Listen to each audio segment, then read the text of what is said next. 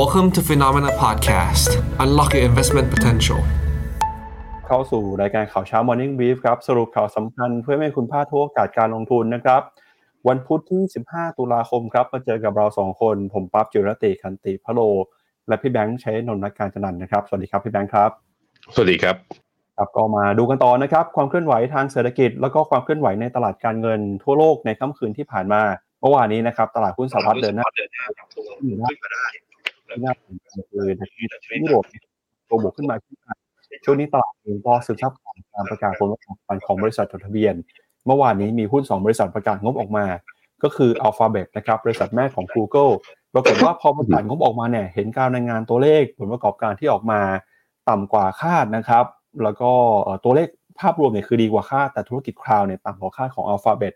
ส่วน Microsoft ครับธุรกิจคลาวด์เติบโตขึ้นมาได้ดีนะครับทำให้ราคาหุ้นของ Microsoft เมื่อวานนี้ ก็ปรับตัวบวกขึ้นมาได้เช่นกันนะครับ นอกจากนี้เนี่ยก็มีการออกมาวิพากษ์วิจารณ์เศรษฐกิจนะครับของคุณเจมี่ไดมอนด์ CEO ของ JP Morgan ที่ออกมาบอกว่าตอนนี้ ธนาคารกลางเนี่ยมีมุมมองที่ผิดพลาดต่อคาดการณ์แนวโน้มการเติบโตเศรษฐกิจ แล้วก็รวมไปถึงนะครับความเคลื่อนไหวของสินทรัพย์ต่างๆ ที่น่าสนใจ ล่าสุดคือบิตคอยน์ครับเมื่อวานนี้ราคาบิตคอยเดินหน้าปรับตัวขึ้นไปต่อ ตอนนี้เนี่ยซื้อขายกันอยู่ที่ประมาณ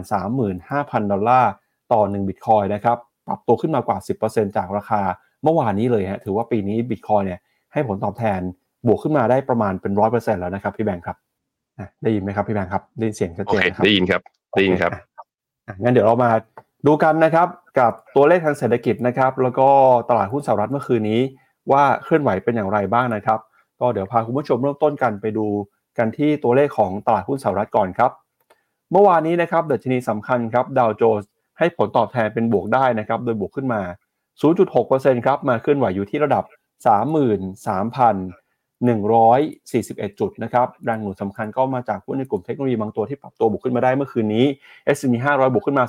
0.7% NASDAQ บวกขึ้นมา 0.9%แล้วก็หุ้นขนาดกลางขนาดเล็ก Russell Small Cap 2,000 บวกขึ้นมา 0.8 Wix Index นะครับดัชนีที่วัดค่าความกังวลค่าความผันผวนของตลาดเมื่อวานนี้ก็ปรับตัวลงมาแล้วครับลงมาอยู่ต่ำกว่าระดับ 20 จุดนะครับ 18.97 จุดติดลบไป 6.87%ครับ ตัว S&P 500 เนี่ย เมื่อวันจันทร์นะเปิดมาเนี่ย ลงมาต่ำกว่าเส้นค่าเฉลี่ย 200 วัน เมื่อวานนี้แรงดีดกลับขึ้นมาบวก 30 จุดเนี่ยทำให้กลับมายืนเหนือเส้นค่าเฉลี่ย 200 วันได้อีกครั้งหนึ่งก็เสียวๆกันหน่อยนะครับ ช่วงนี้ ในขณะที่ตัว NASDAQ เนี่ยก็มีการ rebound และ rebound แรงกว่าเพื่อนก็มาจากหุ้นกลุ่ม Big Tech ทั้งหลายเนี่ยที่บวกกันแรงหมดยกเว้นแค่ตัว Facebook หรือว่าตัว Meta ซึ่งเดี๋ยวจะประกาศงบกันวันเนี้ยคืนวันนี้ ก็เดี๋ยวเราไปดูกัน แต่นอกนั้นก็เขียวยกแผงเลยนะฮะ โดยเทสลาก็บวกดีดกลับขึ้นมาเนี่ยสองเปอร์เซ็นมี Intel บวกขึ้นมาสองเปอร์เซ็นแล้วก็มี Broadcom เนี่ยบวกขึ้นมาเฉลี่ยประมาณสองเปอร์เซ็นตัวอื่นๆ ก็บวกแถวๆเฉลี่ยกันประมาณหนึ่งเปอร์เซ็นตนะครับ Wix Index เนี่ยจากวันจันทร์ที่ทะลุขึ้นไปเกิน 20 จุดก็เมื่อวานนี้ย่อลงมา ปิดลงมาเนี่ยต่ำกว่า 20 จุด ก็แสดงว่าความกลัวเนี่ยลดหายลงไปค่อนข้างเยอะระดับหนึ่ง ในขณะที่ดอลลาร์อินเด็กซ์ดีดกลับขึ้นมาแข็งค่าช่วงสั้น เมื่อวานนี้แข็งค่าขึ้นมา 0.6จุดนะขึ้นมาทะลุกลับขึ้นมาอยู่ที่ 106.2 อีกครั้งหนึ่ง แต่ยังไม่เหนือเส้นค่าเฉลี่ย 200 วัน ปรากฏว่าก็แปลว่าอะไรแปลว่าดอลลาร์ไม่ได้อ่อนค่าจริงๆนะอาจจะเข้าสู่โหมดไซด์เวย์กรอบก็อยู่ที่แถวๆประมาณเนี้ยฮะเส้นค่าเฉลี่ย 50 วันกับเส้นค่าเฉลี่ย 20 วันรอดูกันไป บอลยูสองปีของสหรัฐนะครับ ตอนนี้ยังอยู่ที่ประมาณ อ่ายังยืนเหนือ 5%อยู่ แต่ว่าอยู่ที่ 5.05ตอนนี้ลงมาต่ำกว่าเส้นค่าเฉลี่ย 20 วัน ในขณะที่ bond yield 10 ปีนั้นหลังจากที่ขึ้นไปทะลุ 5%มาเมื่อวันจันทร์นะเช้านี้อยู่ที่ 4.8 ก็ bond yield ตัวยาวเนี่ยเริ่มมีแรงซื้อกลับเข้ามา ก็การที่ bond yield มันร่วงลงมาลงตรงนี้ผมคิดว่าเป็นเหตุผลหลัก ๆ เลยที่ทำให้ตลาดหุ้นอเมริกาเนี่ยไม่ว่าจะเป็น sector ไหนก็แล้วแต่รวมถึงหุ้นเทคเนี่ยสามารถที่จะ rebound กลับขึ้นมาได้บ้างนะครับ ครับเมื่อคืนนี้นะครับดัชนีหุ้นที่มีการปรับตัวบวกขึ้นมาได้เนี่ยก็มีแรงหนุนสำคัญมาจากหุ้นในกลุ่มเทคโนโลยีนะครับไม่ว่าเป็นหุ้นของ Google บวกขึ้นมา 1.6 1.7% Netflix บวกขึ้นมา 1.7%นะครับ Nvidia บวกขึ้นมาได้เกินกว่า 1%เช่นกัน แล้วก็หุ้นในกลุ่มสถาบันการเงินเมื่อวานนี้ก็มีบางตัวที่บวกขึ้นมาได้นะครับยกเว้นหุ้นอย่างกลุ่มพลังงานครับ Exxon Mobil Chevron ปรับตัวลงมา จากราคาน้ำมันที่ลดลงไปเมื่อวานนี้อย่างเทสซาเองก็บวกขึ้นมาได้ประมาณ 2%เลยนะครับ ครับผมครับ ไปดูต่อครับที่ตลาดหุ้นของยุโรปบ้างนะครับ เมื่อวานนี้ดัชนีตลาดหุ้นยุโรปปรับตัวเคลื่อนไหวนะครับ โดย CAC 40 ของฝรั่งเศสครับบวกขึ้นมา 0.6% DAX ของเยอรมนีนะครับบวกขึ้นมา 0.5ฟุตซี่ร้อยอังกฤษบวกขึ้นมา 0.2%ยูโรซ็อก50 บวกขึ้นมา 0.5%แล้วก็ยูโรซ็อก600 บวกขึ้นมา 0.4%ครับเมื่อวานนี้นะครับยุโรปเองก็มีการรายงานตัวเลขผลประกอบการของบริษัทจดทะเบียนเช่นกัน โดยเราจะเห็นว่า หุ้นของบาร์เคลสซึ่งเป็นธนาคารในอังกฤษนะครับติดลบไปประมาณ 7%หลังจากที่รายงานผลประกอบการออกมาต่ำกว่าคาดนะครับ แล้วก็เมื่อวานนี้มีการรายงานตัวเลขดัชนีผู้จัดการฝ่ายจัดซื้อด้วยนะครับ ที่เห็นสัญญาณชะลอตัวลงมาในยุโรปนะครับ แล้วก็ก่อนหน้านี้ครับรายงานกันข่าวเรื่องของ a v i m H ไปที่บอกยอดขายชะลอตัวทำให้ราคาหุ้นปรับตัวลงมา แต่ปรากฏว่าเมื่อวานนี้มีหุ้นในกลุ่มแบรนด์หรูหราฟุ่มเฟือยตัวหนึ่งก็คือ a อ m e s ครับราคาบวกขึ้นมาได้ประมาณ 3%ครับหลังจากที่รายงานยอดขายไตรมาสที่ 3 ถือว่าดีกว่าที่ตลาดคาดการณ์นะครับตอนนี้ถ้าไปดูภาพของตลาดหุ้นยุโรปเนี่ยหุ้นของ LVMH นะครับซึ่งเป็นหนึ่งในหุ้นตัวใหญ่ที่สุด ก็ลงมาทำจุดที่ต่ำที่สุดของปีนี้แล้วนะครับหลังจากยอดขายแล้วก็การเติบโตไม่เป็นไปตามที่ตลาดคาดการณ์ครับครับผมยูโรซ็อกห้าสิบนะครับ ดีขึ้นมา ครึ่งเปอร์เซ็นต์ในขณะที่ยูโรซ็อกหกร้อยก็ดีขึ้นมา แต่ก็จะเห็นว่าตอนไหลลงเนี่ยมันไหลลงค่อนข้างแรงนะ การบวกเพียงแค่ครึ่งเปอร์เซ็นต์มันยังยังตอบไม่ได้นะว่าตลาดหุ้นยุโรป แบบว่าเจอจุดต่ำสุดไปแล้วยังคือยังห่างไกลจากคำนั้นมากต้องรอดูอีกหน่อยนะครับ ในขณะที่ค่าเงินตัวยูโรเนี่ยพอดอลลาร์กลับมาแข็งค่ายูโรก็อ่อนทันทีเลย ตอนนี้อยู่ที่ 1.059 ก็คือไม่ผ่าน 1.06 เนาะในขณะที่ค่าเงินปอนก็ กลับมาอ่อนค่าด้วยเช่นเดียวกันอยู่ที่ 1.21 ต่ำกว่าเส้นค่าเฉลี่ย 20 วันอีกครั้งหนึ่ง ปัจจัยเรื่องค่าเงินยูโร กับค่าเงินปอนด์ที่อ่อนเนี่ย ผมคิดว่าส่วนหนึ่งก็ทำให้ตลาดหุ้นยุโรปนะ ยังมองไม่ออกเหมือนกันว่าจะจบขาลงแล้วหรือยัง ก็เป็นตลาดที่ยังไม่น่าสนใจสำหรับความเห็นผมนะครับ ถึงแม้ว่างบของสินค้าหรูจะออกมาดีบางตัวก็ตามนะครับ ครับ ไปดูที่ตลาดหุ้นของเอเชียบ้างครับ ภาพเมื่อวานนี้ค่อนข้างผันผวนนะครับ ตอนแรกที่เรารายงานกันไปในช่วงเช้าของรายการ Morning Brief ตลาดหุ้นเอเชียส่วนใหญ่ก็ติดลบไปนะครับ เกินกว่า 1-2%เลยฮะ แต่ปรากฏว่าช่วงเย็นเนี่ยมีแรงซื้อกลับคืนขึ้นมากลับมาเป็นบวกได้นะครับ แล้วก็เช้านี้หุ้นเอเชียกลับมาบวกต่อครับนิกกี้225 บวกขึ้นมา 1%แล้วนะครับ ส่วนออสเตรเลียนิวซีแลนด์วันนี้ปรับตัวลงไปเล็กน้อย หุ้นจีนเมื่อวานนี้ก็ส่วนใหญ่ปรับตัวบวกขึ้นมาได้เช่นกัน มีฮั่งเส็งฮ่องกงนะครับที่เมื่อวานนี้กลับมาเปิดทำการเป็นวันแรกของสัปดาห์ ติดลบไปประมาณ 1%ครับ ส่วนหุ้นไทยนะครับดัชนี SET Index เมื่อวานนี้ก็ย่อลงไปเช่นกันครับติดลบไป 8.32 จุดทำให้หุ้นไทยเนี่ยลงมาปิดต่ำกว่าระดับ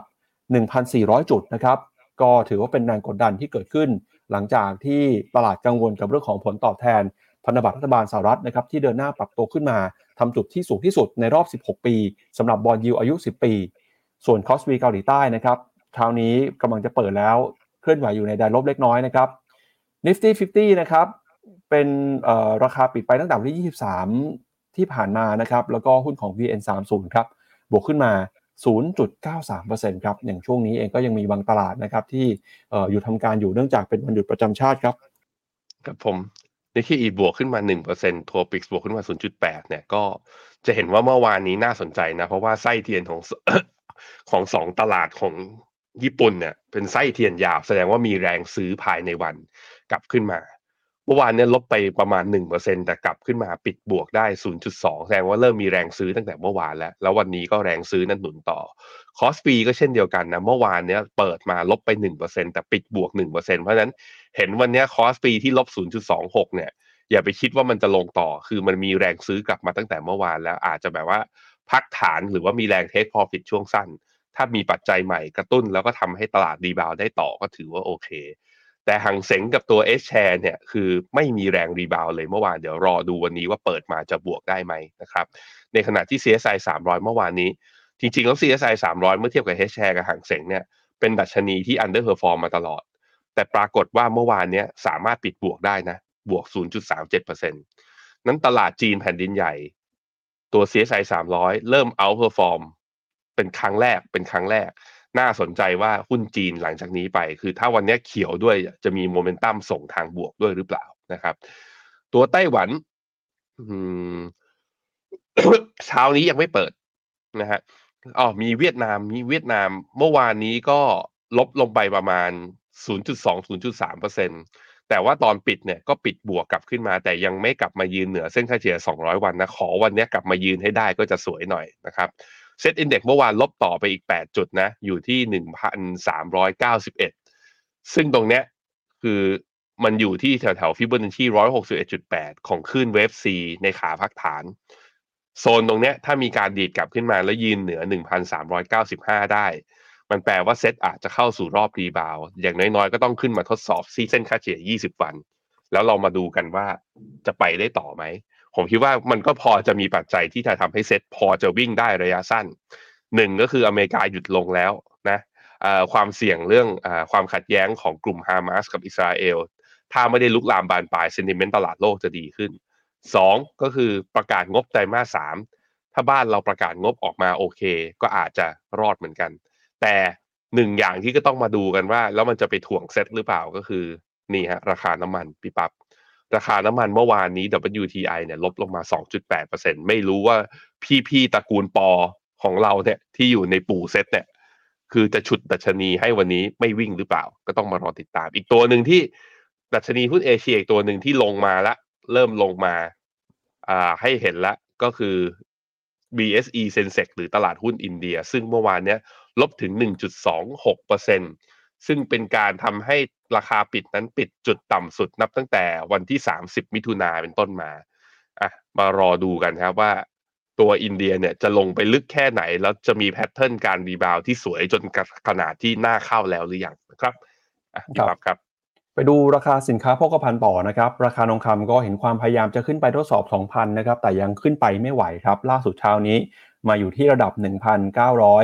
74 ดอลลาร์ต่อทริอัลนะครับ ช่วงนี้ราคาทองคำซื้อขายกันอยู่ในกรอบแคบๆ ก็มีปัจจัยเข้ามากดดันนะครับ ทั้งเรื่องของตัวเลขเศรษฐกิจ แล้วก็เรื่องของปัญหาความขัดแย้งทางภูมิรัฐศาสตร์ครับ ขณะที่ทิศทางของราคาน้ำมันครับ ล่าสุดราคาน้ำมันดิบ WTI ปรับตัวลงมาแล้วนะครับ มาอยู่ที่ 83 ดอลลาร์ The Brent นะฮะ 88 ดอลลาร์ ราคาน้ำมันปรับตัวลงมา 3 วันติดต่อกันครับ สาเหตุก็มาจากตอนนี้นะครับ มีตัวเลขเศรษฐกิจที่ค่อนข้างอ่อนแอออกมาจากในฝั่งของยุโรปนะครับ ก็ทำให้กังวลว่า ความต้องการหรือว่าดีมานของการใช้น้ำมันในฝั่งยุโรปจะลดน้อยลงไป ประกอบกับนะครับมีความคืบหน้าเรื่องของสงครามด้วยนะครับก็ทำให้แรงกดดันเรื่องของราคาพลังงานเนี่ยลดน้อยลง ราคาน้ำมันช่วงนี้ก็เลยปรับตัวลงมาครับ อืมครับผม ตัวราคาทองเนี่ยเมื่อวานนี้ร่วงลงไปนะ ลึกสุดเนี่ยคือหนึ่งพันเก้าร้อยห้าสิบสามถามว่าตรงนี้มันเป็นอะไร ตรงเนี้ยมันมีแนวฟิบเบอร์นชชีร้อยหกสิบเอ็ดจุดแปดอยู่ที่หนึ่งพันเก้าร้อยเจ็ดสิบหกนั้นตรงโซนเนี้ยนับตั้งแต่วัน ศุกที่แล้วอะจนถึงล่าสุดถึงจนถึงตอนนี้นะ ก็จะเห็นว่าคือมันติดอยู่ที่โซนเนี้ยมันติดอยู่ที่โซนนี้สำหรับผมคือมองไม่ออกจริง ๆ เพราะตอนดีก็ดีขึ้นมาแรง ส่วนถ้ามันทันทะลุ 61.8 ขึ้นไปถามว่ามีโอกาสไหมก็มีโอกาส ถ้าสมมติตลาดยังกลัวเรื่องสงครามกันอยู่เนี่ย มันจะดีดขึ้นไปต่อก็ไม่ได้มีปัญหา แต่ถ้าไม่ได้กลัวตรงนี้มันก็แนวต้านพอดี มันจะลงก็ลงได้แรงระดับหนึ่งเหมือนกัน เพราะฉะนั้นผมเลย ยังมองราคาทองไม่ออกแล้วตอนนี้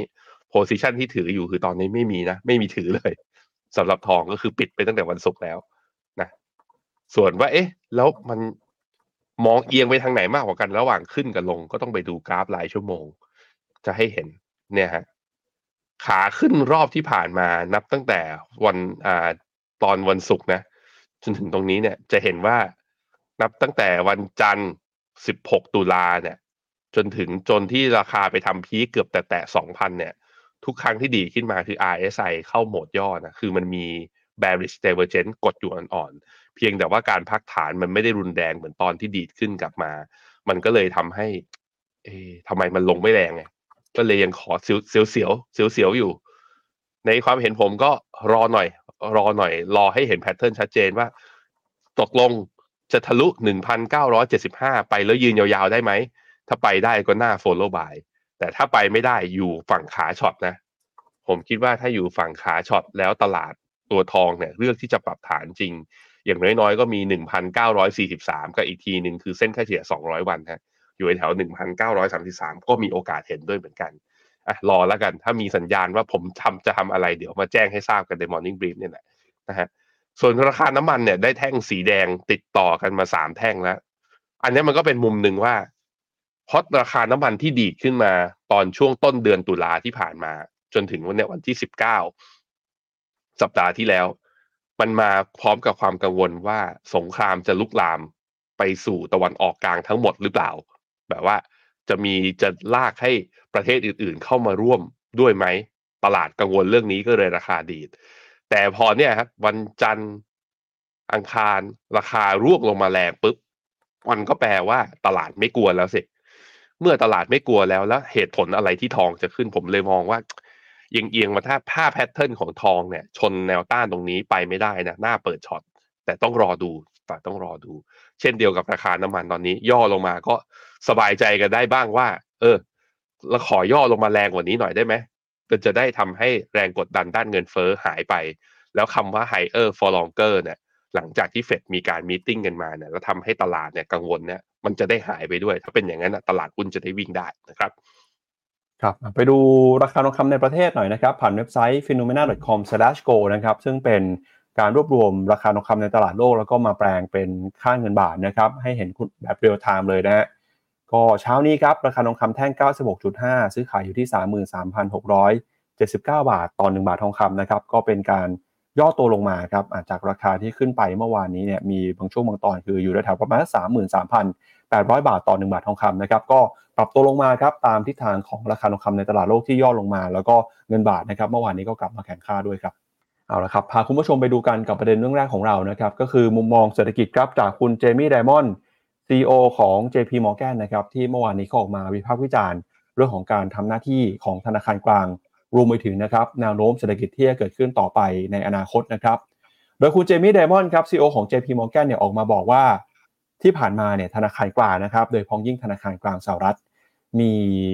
การทำนายแนวโน้มการเติบโตเศรษฐกิจที่ผิดพลาดครับโดยเขาบอกว่าถ้าเปรียบเทียบนะครับจากคาดการเศรษฐกิจของธนาคารกลางเมื่อ 18 เดือนก่อนทำให้ตอนนี้ครับสิ่งที่เราต้องทำก็คือเตรียมความพร้อมนะครับรับมือโอกาสแล้วก็ความเสี่ยงที่มีโอกาสเกิดขึ้นได้ทุกเมื่อ โดยจะเห็นว่าที่ผ่านมาเนี่ยหลายครั้งนะครับธนาคารกลาง มักจะทำนายแนวโน้มการเติบโตของเศรษฐกิจที่ผิดพลาด เพราะฉะนั้นเนี่ยนะครับนักลงทุนก็ไม่ควรจะไปยึดถือนะครับมุมมองจากธนาคารกลาง เป็นมุมมองที่สำคัญที่สุด แล้วก็อย่าไปคิดว่ามุมมองเหล่านี้มันจะเปลี่ยนแปลงไม่ได้นะครับ โดยเขาบอกตอนนี้เนี่ยเราเริ่มเห็นแล้วนะครับว่ามันมีความเสี่ยงต่างๆ ที่กำลังรออยู่ แล้วก็กำลังจะเข้ามามีผลนะครับ โดยเฉพาะยิ่งเรื่องของแนวโน้มเงินเฟ้อ แล้วก็เรื่องของเศรษฐกิจโลกที่มีความเปราะบางมากขึ้น โดยเขาบอกว่าแม้ว่าจะมีการเดินหน้าปรับขึ้นอัตราดอกเบี้ยประมาณ 1 ครั้งหรือ 25 basis point เนี่ย แต่เขาก็เชื่อนะครับว่าการขึ้นดอกเบี้ยเพียงเล็กน้อยเท่านี้ ไม่น่าจะส่งผลเปลี่ยนแปลงอย่างมีนัยสำคัญต่อเศรษฐกิจของสหรัฐแต่อย่างใด โดยเขาได้ออกมาประเมินนะครับว่าแนวโน้มการเติบโตเศรษฐกิจณขณะนี้เนี่ยเปรียบเทียบกับช่วงของปีทศวรรษที่ 1970 นะครับ ตอนนั้นธนาคารกลางเองก็มีการคาดการเศรษฐกิจนะครับ มีการใช้จ่ายเงินงบประมาณในการกระตุ้นเศรษฐกิจ แต่สิ่งที่เห็นก็คือความไม่มีประสิทธิภาพของงบประมาณนะครับ เพราะฉะนั้นเขาก็เลยเตือนว่า นักทุนนะครับควรจะเตรียมความพร้อม แล้วก็ไม่ควรจะยึดถือนะครับ มุมมองของธนาคารกลาง เป็นสาระในการตัดสินใจ โดยอย่าไปเชื่อว่ามันจะไม่มีการเปลี่ยนแปลงสุดท้ายก็อาจจะมีการเปลี่ยนแปลงได้ขณะที่มุมมองของคุณเรดาริโอนะครับก็ออกมา มีมุมมองนะครับที่ค่อนข้างจะเป็นบวกครับต่อเศรษฐกิจโลกในปีหน้า โดยเขาบอกว่า ความเสี่ยงเนี่ยนะครับ หลาย ๆ เรื่องก็น่าจะค่อย ๆ ส่งสัญญาณที่ชะลอตัวลงไปในอนาคตนะครับ แล้วก็นอกจากนี้นะครับ ก็มีการเปิดเผยตัวเลขเศรษฐกิจที่สำคัญของสหรัฐอเมริกาเมื่อวานนี้ด้วยนะครับ โดยเมื่อวานนี้นะครับ รัฐบาลของสหรัฐอเมริกาเนี่ยได้มีการเปิดเผยนะครับ หลังจากที่รัฐสภาของคุณโจไบเดนมีมติอนุมัติ งบประมาณเร่งด่วนในวงเงินกว่า1 6 0 0 0 ล้านดอลลาร์สหรัฐนะครับสำหรับเป็นงบประมาณด้านความมั่นคงและความช่วยเหลือในต่างประเทศเนี่ยทำให้ตอนนี้นะครับสหรัฐมีงบประมาณขาดดุลอยู่ที่ประมาณ 1.7 ล้านล้านดอลลาร์นะครับเดี๋ยวพาคุณผู้ชมไปดูตัวเลขกันหน่อยครับ โดยงบประมาณที่ขาดดุลนี้นะครับก็ถูกวิพากษ์วิจารณ์กันว่าเป็นสาเหตุสำคัญที่ทำให้ผลตอบแทนของพันธบัตรรัฐบาลสหรัฐอายุ 10 ปี เดินหน้านะครับทะลุ 5%ไปเมื่อเร็วๆนี้ โดยจากตัวเลขที่เปิดเผยล่าสุดเนี่ยจะเห็นว่าการใช้งบประมาณของสหรัฐในขณะนี้นะครับ มีการใช้งบประมาณที่เพิ่มขึ้น ไม่ว่าจะเป็นในฝั่งของงบประมาณด้านการกลาโหมนะครับ งบประมาณด้านสาธารณสุข แล้วก็ Social Security รวมไปถึงนะครับ มีดอกเบี้ยที่ต้องจ่ายเนี่ยก็เพิ่มมากขึ้นด้วย อย่างไรก็ตามนะครับ งบประมาณที่ลดลงไปเนี่ยก็มีเเรื่องของฝั่งของรายได้ครับ มีการจัดเก็บรายได้ได้ลดลงนะครับ ในบางประเภทด้วยนะครับ ก็สิ่งที่เกิดขึ้นก็คือ ตอนนี้นะครับ รัฐบาลเนี่ยเตรียมการจะใช้เงินจำนวนหนึ่งนะที่จะเข้าไปสนับสนุน การทำสงครามทั้งในยูเครนแล้วก็ในอิสราเอลนะครับนอกจากนี้เนี่ยก็มีเงิน 2 ก้อนนะครับที่จะเข้ามาเป็นสัดส่วนมากถึง 71.42%ของวงเงินที่งบประมาณคุณโจไบเดนเสนอ แล้วก็ก้อนที่3นะครับอีก 14,000 ล้านดอลลาร์ รัฐบาลสหรัฐบอกว่าจะใช้เพื่อเฝ้าระวังชายแดนของสหรัฐ งบประมาณจะมาประมาณ 7,400 ล้านดอลลาร์นะครับบอกว่าจะใช้สำหรับโครงการริเริ่มด้านความมั่นคงในภูมิภาคอินโดแปซิฟิกแล้วอีกประมาณ 9,100 ล้านดอลลาร์นะครับบอกว่าจะเป็นการให้ความช่วยเหลือด้านมนุษยธรรม ในยูเครนแล้วก็อิสราเอลครับโดยตอนนี้นะครับงบประมาณด้านกลาโหมแล้วก็ด้านความมั่นคงของสหรัฐเนี่ยกำลังเดินหน้า ปรับตัวขึ้นมามากขึ้นเรื่อยๆ โดยรัฐบาลสหรัฐก็มีการรายงานการขาดดุลงบประมาณอยู่ที่ 1.7 ล้านล้านดอลลาร์สหรัฐโดยประมาณนะครับสำหรับปีงบประมาณ 2023 ซึ่งสิ้นสุดไปในเดือนกันยายนที่ผ่านมา เป็นการขาดดุลเพิ่มขึ้น 23%จากปีก่อนหน้า เนื่องจากรัฐบาลสหรัฐมีรายได้ลดลง ขณะที่รายจ่ายเรื่องของหนี้แล้วก็ต้นทุนการกู้ยืม ปรับตัวเพิ่มมากขึ้นนะครับ ซึ่งการขาดดุลในปีล่าสุดเนี่ยถือว่าเป็นการขาดดุลมากที่สุด หากไม่นับในช่วงของโควิด -19 ที่มีการแพร่ระบาดของโควิด -19 นะครับส่วนรายได้รวมของรัฐบาลสหรัฐเนี่ยในปีงบประมาณ 2023 ก็จัดเก็บได้ลดลงไป 9%ครับประมาณ 457,000 ล้านดอลลาร์ โดยคุณเจเน็ตเยเลนนะครับก็ออกมาบอกว่ารายได้ของรัฐบาลที่ลดลงไปเนี่ยก็มีส่วนนะครับต่อการขาดดุลงบประมาณ แล้วก็ย้ำถึงความสำคัญของนโยบายที่ประธานาธิบดีโจไบเดนเสนอนะครับให้มีการ ปฏิรูปภาษีเพื่อหวังว่าจะมีการจัดเก็บรายได้ให้เพิ่มมากขึ้นครับ ครับผม 1.6 ล้านล้านคือขาดดุลงบประมาณในปีที่ผ่านมา 3.3 ล้านล้าน คือขาดดุลงบประมาณตอนช่วงปี 2020 คือช่วงโควิด เขาไม่นับว่าเป็นช่วงภาวะปกติ แต่เขาบอกว่า 1.6 เนี่ย ถ้ารัฐบาลยังใช้จ่ายแบบนี้นะ และยังเบิกเงินแล้วก็ไปเนี่ยเอาไปทำสงครามแบบเนี้ย ขาดดุลงบประมาณจะไปแตะที่ระดับ 2.1 ล้านล้านในปี 2030 แล้วมันเป็น 2.1 ล้านล้านที่เขาเรียกว่าภาระดอกเบี้ย เยอะกว่าช่วงโควิด ขึ้นไปประมาณ 4 เท่า 5 เท่า เพราะว่าเฟดฟันเรทมันขยับขึ้นมาจากดอกเบี้ย 0%ขึ้นมาที่ 5%นะตอนนี้ไง นั้นมันก็ต้องกังวลอยู่แล้วแหละ เพราะนั้นอเมริกาคือ คือต้องช่วยพันธมิตร ก็ต้องช่วยทำสงครามก็อยากก็ต้องทำ เพราะว่าก็นั่นแหละ ก็ด้วยความที่เป็นอเมริกา แต่ว่ากำลังจะเอาประเทศเข้าไปเสี่ยงอยู่ในสภาวะที่คือ ก็คงจะเขาก็คงจะคิดอย่างนี้แหละ ทีมเศรษฐกิจก็คงมองว่าขาดดุลนะตอนนี้ แต่ถ้ายังไงเศรษฐกิจมีโกรธ GDP ขยายตัวไปได้ นี่ถึงแม้ว่าเยอะขึ้นสัดส่วนเมื่อเทียบกับ GDP อาจจะไม่เยอะขึ้นก็ได้ ถ้าเราทำให้ GDP โต แต่คำถามคือแล้ว GDP อเมริกามันจะโตดีจริงหรอ มันจะโตได้เยอะจริงเหรอ ล่าสุด World Bank กับ IMF ก็ประมาณการไม่ถึง 2%นะ ปีนี้ปีหน้า มันก็แล้วเดี๋ยวไอ้เรื่อง government shutdown ที่เกิดขึ้นมาแล้วดีเลย์ออกไปเนี่ย เดี๋ยวเดือนพฤศจิกานี่เดี๋ยวเราก็เจอกันอีก นั่นมันดูเหมือนว่าถ้ามองไปทางอนาคตข้างหน้าเนี่ย ตลาดหุ้นอเมริกาคงวิ่งได้แหละจากงบ แต่ดูแล้วเส้นทางมันก็ไม่ได้แบบว่าเป็นถนนสี่เลนขับ แบบแบบเหยียบมิดได้แบบ ร้อยยี่สิบกิโลเมตรต่อชั่วโมงวิ่งชิวๆมันคงไม่ใช่ มันคงมีอุปสรรคและสิ่งกีดขวางทำให้เราไม่สามารถที่จะเหยียบคันเร่ง แล้วก็แบบว่าบอกบอกกลับได้เต็มคำว่าตลาดหุ้นกลับมาเป็นขาขึ้นขนาดนั้น เพราะเรื่องนี้แหละ เพราะเรื่องที่ว่าการขาดดุลงบประมาณ การที่อัตราดอกเบี้ยยังค้างที่ระดับสูงตอนนี้คำถามคือมันจะไม่ส่งผลกระทบต่อเศรษฐกิจอเมริกาบ้างเลยหรือ เพราะนั้นมันต้องส่งผลบ้างไม่มากก็น้อยนะครับ ครับ ก็จากประเด็นนะครับเรื่องของการเปิดเผยงบประมาณของสหรัฐไปแล้วนะครับ แล้วก็มุมมองของผู้เชี่ยวชาญที่มีต่อเศรษฐกิจสหรัฐในช่วงนี้ เรามาดูกันต่อนะครับกับการประกาศผลประกอบการของบริษัทจดทะเบียนกันบ้างครับ อย่างในช่วงสัปดาห์นี้เนี่ยมีหลากหลายบริษัทนะครับที่เขาเดินหน้าประกาศผลประกอบการกัน เดี๋ยวไปอัปเดตกันหน่อยฮะว่าสัปดาห์นี้นะครับมีบริษัทไหนที่ประกาศงบกันบ้างนะครับ ก็มีตั้งแต่ Microsoft Alphabet Coca-Cola Verizon Visa 3M เมื่อวานนี้มีหลายบริษัทเลยนะครับ แต่เดี๋ยววันนี้เราจะเลือกมาประมาณสัก 2 บริษัท ก็คือ Microsoft กับ Alphabet นะครับ ซึ่งเป็น Big Tech ยักษ์ใหญ่ที่อยู่ในตลาดหุ้นสหรัฐ ส่วนในวันพรุ่งนี้นะครับ มี Meta ของ Facebook นะครับ ที่จะประกาศก็จะทราบผลการตามเวลาของประเทศไทยนะครับ แล้วก็มี Amazon นะครับ วันพฤหัสบดี มี Exxon Mobil มี Chevron นะครับ เดี๋ยวไปดูกันว่าแต่ละบริษัทเนี่ยหลังจากประกาศงบออกมาเป็นยังไงบ้าง เริ่มต้นกันนะครับที่ Alphabet บริษัทแม่ของ Google ก่อนครับ ปรากฏว่าเมื่อวานนี้นะครับแม้ว่าราคาหุ้น Alphabet จะปิดไปอยู่ในแดนบวกได้ แต่ after hour ครับหลังจากที่รายงานตัวเลขผลประกอบการไตรมาส3ออกมา มีแรงที่ขายเกิดขึ้นหลังจากช่วงปิดตลาดนะครับ โดยเป็นผลมาจากเรื่องของธุรกิจคลาวครับที่พบว่า Alphabet เนี่ยมีรายได้ลดลงในฝั่งของธุรกิจคลาวนะครับแม้ว่ารายได้ภาพรวมเนี่ยจะดีขึ้น แต่ก็ตลาดให้น้ำหนักเรื่องของคลาวมากกว่า เลยกลายเป็นแรงขายที่เกิดขึ้นนะครับ โดย Alphabet นะครับบริษัทแม่ของ Google รายงานผลประกอบการประจำไตรมาสที่ 3 รายได้รวมกันอยู่ที่ 76,693 ล้านดอลลาร์ เพิ่มขึ้นมา 11%จากช่วงเดียวกันของปีก่อนนะครับแล้วก็กำไรสุทธิเนี่ยอยู่ที่ประมาณ 19,000 ล้านดอลลาร์นะครับโดยรายได้เฉพาะส่วนธุรกิจนะครับมีโฆษณาของเฟซเอ่อของ YouTube ครับเพิ่มขึ้นมา 12%ครับมาอยู่ที่ 7,952 ล้านดอลลาร์รายได้จาก Google Cloud นะครับอยู่ที่ 8,400 ล้านดอลลาร์ครับเพิ่มขึ้นมา 22%นะครับ โดยกำไรเฉพาะส่วนธุรกิจเนี่ยอยู่ที่ประมาณ 266 ล้านดอลลาร์เทียบกับปีก่อนที่ขาดทุนนะครับ ส่วนธุรกิจอื่นของ Google ครับไม่ว่าเป็นฮาร์ดแวร์ Play Store Subscription YouTube เพิ่มขึ้นมา 21%โดยในช่วงที่มีการแถลงผลประกอบการเนี่ยนะครับคุณ Sundar Pichai ครับบอกให้ข้อมูลเพิ่มเติมบอกว่าแพลตฟอร์มวิดีโอสั้นเนี่ยมีจำนวนการรับชมมากถึง 70,000 ล้านครั้งต่อวันนะครับเพิ่มสูงขึ้นมาเมื่อต้นปีอยู่ที่ประมาณ 50,000 ล้านครั้งนะครับก็เพิ่มขึ้นมาประมาณ 20,000 ล้านครั้งต่อวัน ส่วนหัวหน้าฝ่ายการลงทุนนะครับแล้วก็ CFO ให้ข้อมูลบอกว่าธุรกิจคลาวยังคงเติบโตแข็งแกร่ง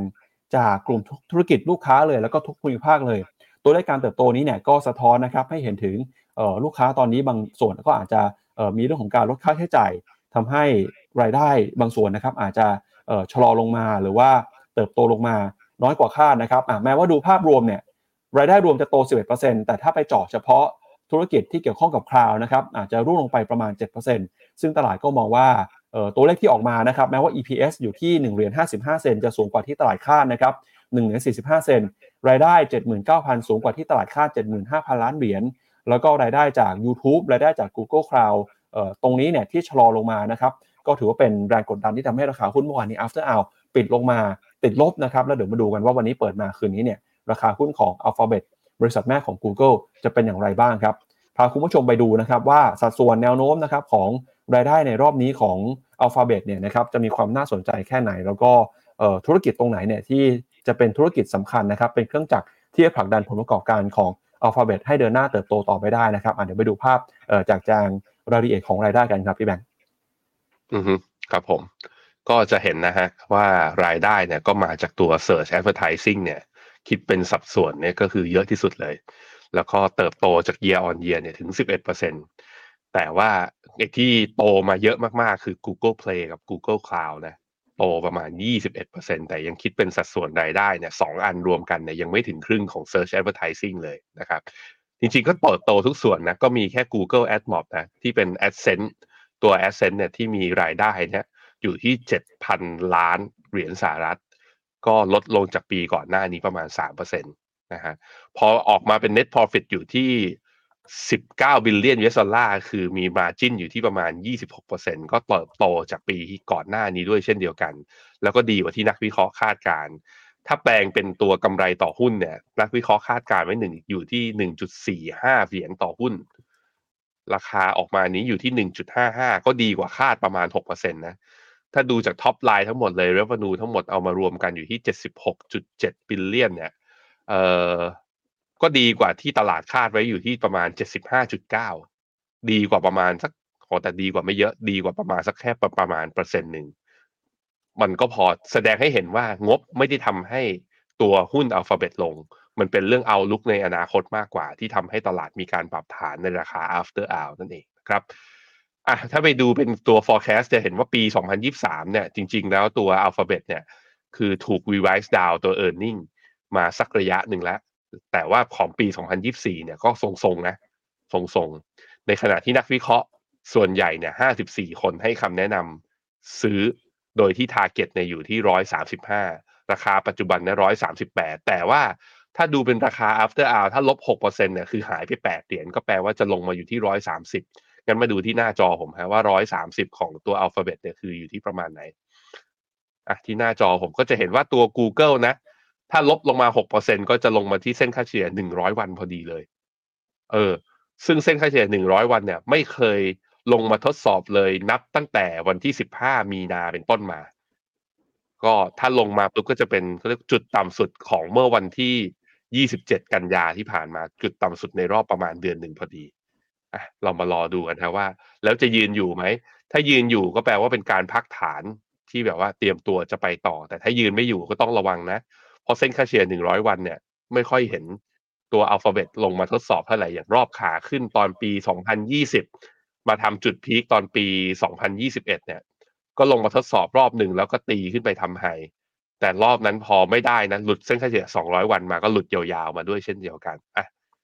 แต่ผมดูแล้วก็น่าจะเป็นย่อลงมาเพื่อเป็นจังหวะซื้อนะ ถ้าดูจากงบนะ ถ้าดูจากงบเนี่ยยังสวยอยู่ทุกอย่างนะครับ ครับ ก็จากผลประกอบการของ Google ไปแล้วนะครับเดี๋ยวเรามาดูกันต่อในฝั่งของ Microsoft บ้างครับ เมื่อวานนี้ Microsoft ก็มีการรายงานผลประกอบการ แต่ปรากฏว่า Microsoft เนี่ยเห็นทิศทางการเติบโตที่ค่อนข้างน่าสนใจนะครับ ราคาหุ้นก็ปรับตัวบวกขึ้นมาได้ด้วยนะครับ โดย Microsoft ครับรายงานผลประกอบการเนี่ยเติบโตดีมากขึ้นนะครับ โดยเฉพาะอย่างยิ่งธุรกิจคลาวด์ครับ โดยผลประกอบการนะครับ ประจำไตรมาสที่ 1 ตามปีงบประมาณนะฮะปีบัญชีคือปี 2024 ครับ มีรายได้รวมกันอยู่ที่ 56,517 ล้านดอลลาร์ เพิ่มขึ้นมา 13%จากช่วงเดียวกันของปีก่อน แล้วก็มีกำไรสุทธินะครับตามบัญชีอยู่ที่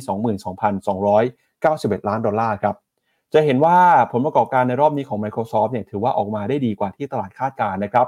EPS ครับอยู่ที่เกือบเกือบ3เหรียญเลยนะครับ ตลาดคาดอยู่ที่ 2 เหรียญ 65 เซนรายได้ 56,000เนี่ยก็สูงกว่าที่ตลาดคาดนะครับว่าจะอยู่ที่ประมาณ 54,000 ล้านเช่นกัน โดยธุรกิจที่เติบโตขึ้นมาได้ดีนะครับ ก็มีตั้งแต่ธุรกิจ productivity business processes นะครับบวกขึ้นมาเอ่อ18,592 ล้านดอลลาร์เพิ่มขึ้นมา 13%โดย Office 365 เนี่ยโต 18%เลยนะครับ ส่วน LinkedIn ก็โต 18%เอ่อ LinkedIn โต 8%ครับ แล้วก็มีฝั่งของ Cloud ครับ Intelligent Cloud ครับ กลุ่มเซิร์ฟเวอร์แล้วก็บริการคลาวด์รายได้เพิ่มขึ้นมา 21%โดยเฉพาะยิ่ง Azure นะครับ เพิ่มขึ้นมา 29% ส่วน Personal Computing เนี่ยก็เพิ่มขึ้นมา 3%นะครับ Windows บวกขึ้นมา 5%ฮาร์ดแวร์ครับฮาร์ดแวร์รายได้ลดลงไป 22%แล้วก็ Search เพิ่มขึ้นมา 10%นะครับจะเห็นว่าในรอบนี้เนี่ย Net Income นะครับรายได้เพิ่มขึ้นมาจากมาตรการการปรับลดต้นทุนของ Microsoft นะครับแล้วก็ผู้บริหารของ Microsoft ครับบอกว่าตอนนี้เนี่ยเอ่อ Azure Open AI Service นะครับมีลูกค้าแล้วกว่า 18,000 ราย ที่ยอมจ่ายเงินนะครับทำให้การเติบโตของ Azure เนี่ยอยู่ที่ประมาณ เอ่อ3%ขณะที่ลูกค้าก็มีความพยายามในการลดต้นทุนนะครับควบคุมค่าใช้จ่ายในระบบคลาวด์มากขึ้น ส่วน Microsoft Teams นะครับมีผู้ใช้งานแล้วมากกว่า 320 ล้านบัญชี รายได้ของ Windows กลับมาเติบโตอีกครั้ง หลังจากที่ติดลบติดต่อกัน 5 ไตรมาสนะครับแล้วก็แนวโน้มต่อไปในอนาคตนะครับธุรกิจคลาวด์แล้วก็ AI เนี่ยน่าจะเป็นเครื่องจักรสำคัญที่เข้ามาส่งผลต่อแนวโน้มการเติบโต ที่ผ่านมานะครับ Microsoft ก็มีการลงทุนไปมากกว่า 13,000 ล้านเหรียญนะครับในสตาร์ทอัพ OpenAI โดยหวังว่าธุรกิจ AI เนี่ยจะเข้ามามีส่วนสำคัญต่อแนวโน้มการเติบโตของรายได้ในอนาคต แล้วก็มีการเข้าไปเดินหน้าบริษัทเกมนะครับอย่าง Activision ด้วย ที่ตอนนี้เนี่ยก็คาดว่าจะส่งผลนะครับมีการรับรู้รายได้ตั้งแต่ไตรมาสหน้าเป็นต้นไป แล้วก็ผลประกอบการนะครับที่เติบโตออกมาดีเนี่ยก็เป็นตัวหนุนนำนะครับทำให้ราคาหุ้น After Hour ของ Microsoft ครับปิดปรับตัวบวกขึ้นมา อยู่ที่ประมาณ 4%เลยทีเดียวนะครับเดี๋ยวเรามาดูสัดส่วนรายได้ของ Microsoft ในรอบนี้กันหน่อยว่ามีธุรกิจไหนที่เติบโตอย่างน่าสนใจบ้างนะครับภาพนี้เป็นภาพที่เราเอามาให้ดูทุกครั้งเลยนะครับที่มีการประกาศงบผลประกอบการรายไตรมาสของ Microsoft เขาก็จะมีการแตกให้ดูครับว่า แต่ละไตรมาสเนี่ยมีธุรกิจไหนเติบโตดี เติบโตแย่บ้าง ไตรมาสนี้นะครับบวกกันทุก business เลยครับโดยเฉพาะยิ่งที่บวกขึ้นมามากที่สุดนะครับก็คือ cloud services นะครับบวกขึ้นมาถึง 29% แล้วก็มี dynamic products cloud service นะครับบวกขึ้นมา 22%ฮะแล้วก็ office 365 บวกขึ้นมา 18% office commercial product นะครับบวกขึ้นมา 15%ฮะธุรกิจ cloud เนี่ยเป็นธุรกิจที่มีสัดส่วนหลักนะครับของ Microsoft ในไตรมาสนี้เลยนะครับ ส่วนที่ต่ำลงมาหน่อยก็มี office consumer product แล้วก็ Windows OEM นะครับอาจจะเติบโตลดน้อยลงไปบ้างเมื่อเปรียบเทียบกับ Cloud แต่ถ้าไปดู Windows OEM เนี่ย ติดลบกันมาติดต่อกัน4ไตรมาสนะครับไตรมาสนี้ปรับตัวขึ้นมาบวกเป็นครั้งแรก ตลาดก็เลยค่อนข้างเซอร์ไพรส์กับผลประกอบการที่ถือว่าดีกว่าคาดในรอบนี้ ราคา Microsoft ก็เลยปรับตัวบวกขึ้นมาให้เห็นครับ อืม ครับผมอะไปดูเป็นตัว revenue stream ของเขานะ ก็จะเห็นว่าตัว Azure นะ หรือว่า Intelligent Cloud เนี่ยตอนนี้เป็นสัดส่วนรายได้มากที่สุดแล้วนะแซงหน้าตัวผลิตภัณฑ์ตัวอื่น แล้วก็โกดเป็น year on year เนี่ยก็สูงด้วยระดับประมาณ 19% 48% operating margin นะ คือจะเห็นนะถ้าไปดู top line ของเขาคือ revenue ของเขาเนี่ยอยู่ที่ 56.5 billion US dollar เป็น net profit 22.3 billion US ดอลลาร์คือ margin 39%พี่ปั๊บโอ้โห ธุรกิจมันคือมันมันถึง economic of scale ไปแล้วไง คือไปขายเท่าไหร่ก็กำไรเท่านั้นนะแบบว่านั่นแหะความโหดของธุรกิจพวก cloud service แล้วก็เนี่ยมันเป็นเสน่ห์ของตัวหุ้น Microsoft คือ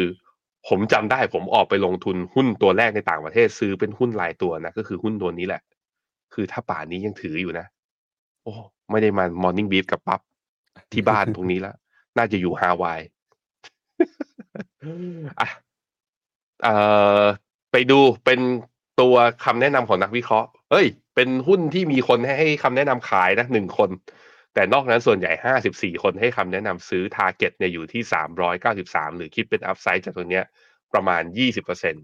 จะเห็นว่าเส้นสีดำกับเส้นสีเหลืองด้านซ้ายนะของตัวอ่า Bloomberg consensus เนี่ยก็จะเห็นว่าปี 2023 และปี 2024 เนี่ยยังแม้แต่ในระยะสั้นเนี่ยก็ยังมีการปรับประมาณการกำไรเพิ่มขึ้นถึงแม้ว่าจะเหลืออีกเพียงแค่ประมาณ 2 เดือนกว่าๆนิดๆเนี่ยนักวิเคราะห์ก็ยังมี outlook ว่าไตรมาสสี่อาจจะดีกว่าที่ตัวเองเคยประเมินไว้ก็ได้ นั้นมันเหมือนมันเหมือนหุ้น Microsoft เนี่ย ถ้าในแง่ของ e a r n i n g เนี่ยมันเจอ cycle ของเจอ bottom ไปแล้วเมื่อตอนไตรมาสสองที่ผ่านมา เหมือนจะเป็นอย่างนั้นนะครับอะมาดูที่ราคาหุ้นที่หน้าจอผมนะครับ ที่ Trading View ก็จะเห็นเนี่ยกำไรโตดีกว่าที่ตลาดค่า 12% revenue โตดีกว่าที่ตลาดค่า 3.66 คือพวกหุ้นเทคอะจะเห็นว่ากำไรเขาบางทีเนี่ยโตอาจจะไม่เยอะแต่กำไรโตได้เยอะ มันเป็นเรื่องความสามารถในการสควีสต้นทุนนะลด ฟตตัวเองตัดลดค่าใช้จ่าย และสุดท้ายก็กลับมากำไรได้เยอะๆ อย่าง Microsoft ก็เป็นหนึ่งในบริษัทที่เลิกออฟในช่วงปลายปลายปี 2022 ออกไปก็นั่นแหละ ก็ส่วนหนึ่งก็เป็นผล แล้วก็รีเซลก็ออกมาอย่างที่เราเห็นนะตอนนี้ ตอนนี้ตัว after hour ของเขาเนี่ยบวกอยู่ประมาณ 4% 13 เหรียญถ้าคืนนี้บวก 13 เหรียญจริง ก็แสดงว่าจะขึ้นมาอยู่แถวประมาณ 343 343 ก็แปลว่า ทะลุเหนือไฮเดิมของเมื่อวันที่ 14 กันยาขึ้นมาแล้ว โอ้ สวย สวยทีเดียว นั้นก็ตลาดอาจจะหวัง เฮ้ย แล้วจะขึ้นไป 360 ถึง 366 ตอนจุดไฮเดิมว่าตอนเดือนกรกฎาได้ไหมลองติดตามกันต่อ แต่นี่ก็เป็นหุ้นเรียกว่าหุ้น Big Tech อีกตัวหนึ่งนะที่ประกาศงบออกมาแล้วค่อนข้างสดใส แต่ก็ต้องมาดูนะครับ ว่าแล้วตัวอื่นจะเอาอยัางไง เพราะว่าประกาศออกมา 2 ตัวนะ Alphabet กับ Microsoft Alphabet ร่วงแต่ Microsoft บวก เรามาดูตัวอื่นกันว่า แล้วตัวอื่นจะวิ่งทางไหนกันครับ ครับจากเรื่องของตลาดหุ้นสหรัฐเศรษฐกิจสหรัฐไปแล้วไปดูที่เศรษฐกิจจีนบ้างครับ เมื่อวานนี้เนี่ยมีข่าวว่าประธานาธิบดีสีจิ้นผิงครับ เดินทางไปเยือนธนาคารกลางของจีนนะครับ เป็นเรื่องที่เราไม่ค่อยเห็นได้บ่อยนัก แล้วก็หลังจากไปเยือนธนาคารกลางจีนเนี่ยตลาดก็มารอดูสัญญาณแล้วว่าธนาคารกลางจีนจะทำอะไรเพิ่มเติมหรือเปล่านะครับ ก็ช่วงนี้นะครับคุณสีจิ้นผิงเนี่ยยังคงเดินหน้าประกาศนโยบาย กระตุ้นเศรษฐกิจอย่างต่อเนื่องเลยครับ อย่างล่าสุดเนี่ยนะครับทางรัฐสภาของจีนก็เพิ่งมีการอนุมัติ งบประมาณขัดดุลนะครับของปี 2023 ไป จากเดิมเนี่ยที่ตั้งไว้อยู่ที่ประมาณ 3%ของ GDP นะครับตอนนี้ก็มีการขัดดุลเพิ่มเติมมาอยู่ที่ประมาณ 3.8%ของ GDP นะครับนอกจากนี้ก็มีแผนที่จะออกพันธบัตรกู้เงินมูลค่ากว่า 1 ล้านล้านหยวน หรือว่า 137,000 ล้านดอลลาร์ในไตรมาสที่ 4 ด้วยนะครับ พื่อที่จะเข้ามาช่วยเหลือหนุนนำการเติบโต แล้วก็กระตุ้นเศรษฐกิจนะครับ นอกจากนี้นะครับจีนเองก็มีประเด็นนะครับที่ทั่วโลกจับตาเพราะปกติเราจะไม่ค่อยเห็นจีนที่เขาจะมาปรับลดงบประมาณนะครับหรือว่าเปลี่ยนแปลงเรื่องของนโยบายทางการคลังเนี่ยในช่วงระหว่างกลางปีสักเท่าไหร่นัก ครั้งนี้เนี่ยถือว่าเป็นครั้งแรกเลยในรอบตั้งแต่ปี 2008 นะครับหรือว่าก่อนหน้านั้นที่เคยเกิดขึ้นก็คือในช่วงของวิกฤตการการเงินในช่วงปี 1990 นะครับ เพราะฉะนั้นตลาดก็เลยมองว่าการที่จีนเนี่ยส่งสัญญาณใช้งบประมาณขาดดุลเพิ่มเติมในช่วงกลางปีแบบนี้ น่าจะกลายเป็นการบอกว่าจีนเนี่ยจะเริ่มเอาจริงจังมากขึ้นนะครับกับการกระตุ้นเศรษฐกิจในครั้งนี้ แล้วก็นอกจากนี้นะครับจีนเองก็มีแผนจะ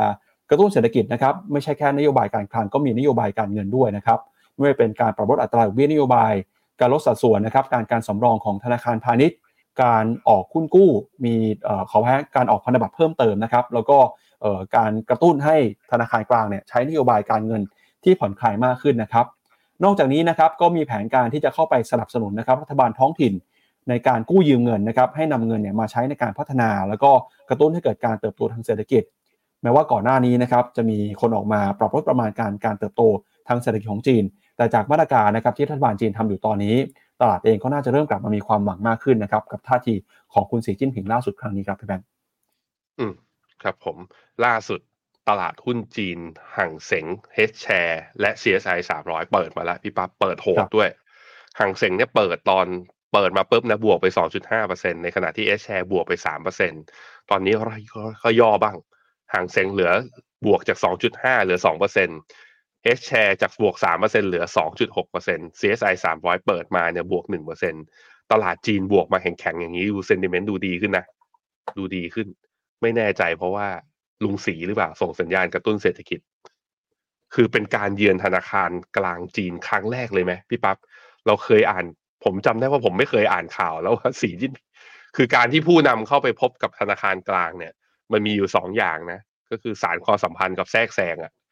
ไม่รู้ครั้งนี้คือส่งสัญญาณหรือเปล่าว่า เดี๋ยวจะเตรียมกระตุ้นเศรษฐกิจจริงๆจังตลาดมีความหวังก็เลย rebound ให้เห็นนี่แหละ ส่วนความหวังนั้นจะเป็นจริงหรือเปล่า rebound แค่วันเดียวคงยังบอกไม่ได้นะแต่ว่ามันลงมาลึกแล้วระดับหนึ่งเนี่ยดูสิโอ้โห ลงมาขนาดนี้ ต้องกระตุ้นบ้างสิเอาใจช่วยสำหรับใครที่ถือหุ้นจีนอยู่ นี่คุณนัทวุฒิพิมพ์คอมเมนต์เข้ามาทันทีเขาบอกว่า เมื่อวานนี้ถามผมว่า SCBCHA เอายังไงต่อ เขาบอกว่า ดีที่ผมบอกว่าอย่าเพิ่ง cut loss โอ้ย เอาอันนี้เอายกเครดิตให้ตัวเองเลย เป็นคุณเองนั่นแหละ ที่ไม่ได้ cut แล้วมันเด้ง rebound ให้ แต่ว่า อย่าประมาทนะมันอาจจะเด้ง rebound วันเดียวก็ได้ ค่อยๆดูกันไป ถ้ามีมาตรการกระตุ้นเศรษฐกิจจริงอะผมคิดว่าจะมีการ rebound ต่อเนื่องนะครับครับแล้วก็การเปลี่ยนแปลงเรื่องของนโยบายเศรษฐกิจนะครับไม่ได้มีแค่การใช้นโยบายการเงินการใช้นโยบายการคลังเท่านั้น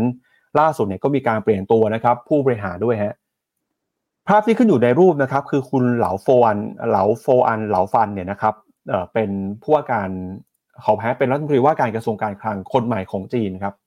ก่อนหน้านี้เนี่ยเขาเคยเป็นหัวหน้านะครับในฝั่งของเศรษฐกิจของพรรคคอมมิวนิสต์จีนครับ ตอนนี้เนี่ยถูกคาดการณ์ว่าถูกเปลี่ยนตัวเข้ามา เพื่อจะเข้ามาใช้นโยบายกระตุ้นเศรษฐกิจนะครับ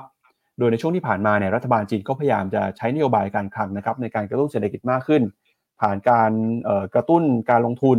แล้วก็การให้รัฐบาลท้องถิ่นนะครับ กู้ยืมเงินเพื่อที่จะเข้ามาใช้กระตุ้นภาคอสังหาที่อ่อนแอไป ตอนนี้เนี่ยก็พยายามจะปรับเปลี่ยนนะครับไม่ว่าจะเป็นเรื่องของนโยบาย แล้วก็ล่าสุดก็คือการเปลี่ยนแปลงตัวผู้บริหารสูงสุดของกระทรวงการคลังด้วยนะครับตลาดก็กลับมามีความหวังครับ แต่แล้วก็ตามเรื่องของการเมืองจีนยังเอาแน่เอานอนไม่ได้นะครับ เพราะว่าการเปลี่ยนตัวผู้นำหรือว่าเปลี่ยนตัวรัฐมนตรีบุคคลสำคัญเนี่ยเกิดขึ้นอย่างต่อเนื่องเลยครับอย่างล่าสุดที่เราเคยรายงานข่าวไปบอกว่ารัฐมนตรีว่าการกระทรวงกลาโหมของจีนเนี่ยหายหน้าหายตาไปจากพื้นที่สื่อนะครับล่าสุดก็มีข่าวว่า ถูกปลดออกมาแล้วครับ จีนได้มีคำสั่งปลดรัฐมนตรีว่าการกระทรวงกลาโหมนะครับคุณหลี่ช่างฝูครับออกจากตำแหน่งเมื่อวานนี้เลยนะครับ หลังจากที่เขาเนี่ยหายหน้าหายตาไปจากพื้นที่สาธารณะกว่า 2 เดือน ซึ่งก็ถือว่าเป็นรัฐมนตรีระดับสูงคนที่ 2 ในรอบ 3 เดือนที่ถูกปลดออกจากตำแหน่งอย่างกระทันหันนะครับ โดยพลเอกหลี่ช่างฝูเนี่ยพ้นจากตำแหน่งรัฐมนตรีว่าการกระทรวงกลาโหม เช่นเดียวกับอดีตรัฐมนตรีว่าการกระทรวงต่างประเทศ คุณฉิงกัง ที่ถูกปลดออกจากตำแหน่งเมื่อเดือนกรกฎาคม แล้วก็ถูกปลดพ้นจากตำแหน่ง สมาชิกของรัฐสภาด้วยเช่นกันนะครับ ตอนนั้นคุณฉินการก็มีข่าวว่ามีความสัมพันธ์ หรือว่ามีประเด็นในเชิงชู้สาวในต่างประเทศนะครับ ซึ่งตอนนี้ครับสิ่งที่ตลาดจับตาก็คือ จีนเนี่ยจะมีการปรับตัวรัฐมนตรี หรือว่าปรับตัวบุคคลสำคัญที่อยู่ในพักมากอีกหรือเปล่านะครับเพราะว่ายังคงมีความไม่แน่นอนเรื่องของการเมืองนะครับท่ามกลางความเสี่ยงทั้งเรื่องของการเมืองเรื่องของเศรษฐกิจในประเทศ แล้วก็ตอนนี้มีปัจจัยในเรื่องของต่างประเทศก็เข้ามากดดันนะครับเศรษฐกิจของจีนด้วยครับ อืม ครับผม กระตุ้นจริงจังเถอะ กระตุ้นจริงจังเถอะ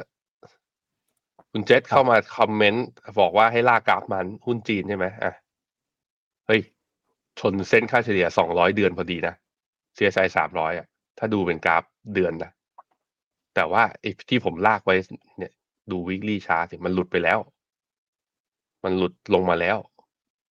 คือกราฟวีคดูไม่สวย กราฟเดือนดูไปชนแนวต้านข้างล่างไอ้ไปชนแนวรับข้างล่าง ดูแบบนั้นนั้นผมคิดว่าจีนอย่าไปดูกราฟ ไปดูว่ารัฐบาลกระตุ้นจริงหรือเปล่า ถ้ากระตุ้นจริงอะก็บวกได้แรงนะครับ ครับ ก็จากประเด็นความหวังครับว่าเศรษฐกิจจีนจะขึ้นมาแซงหน้าสหรัฐเป็นประเทศที่มีเศรษฐกิจขนาดใหญ่ที่สุดของโลกเนี่ยอาจจะ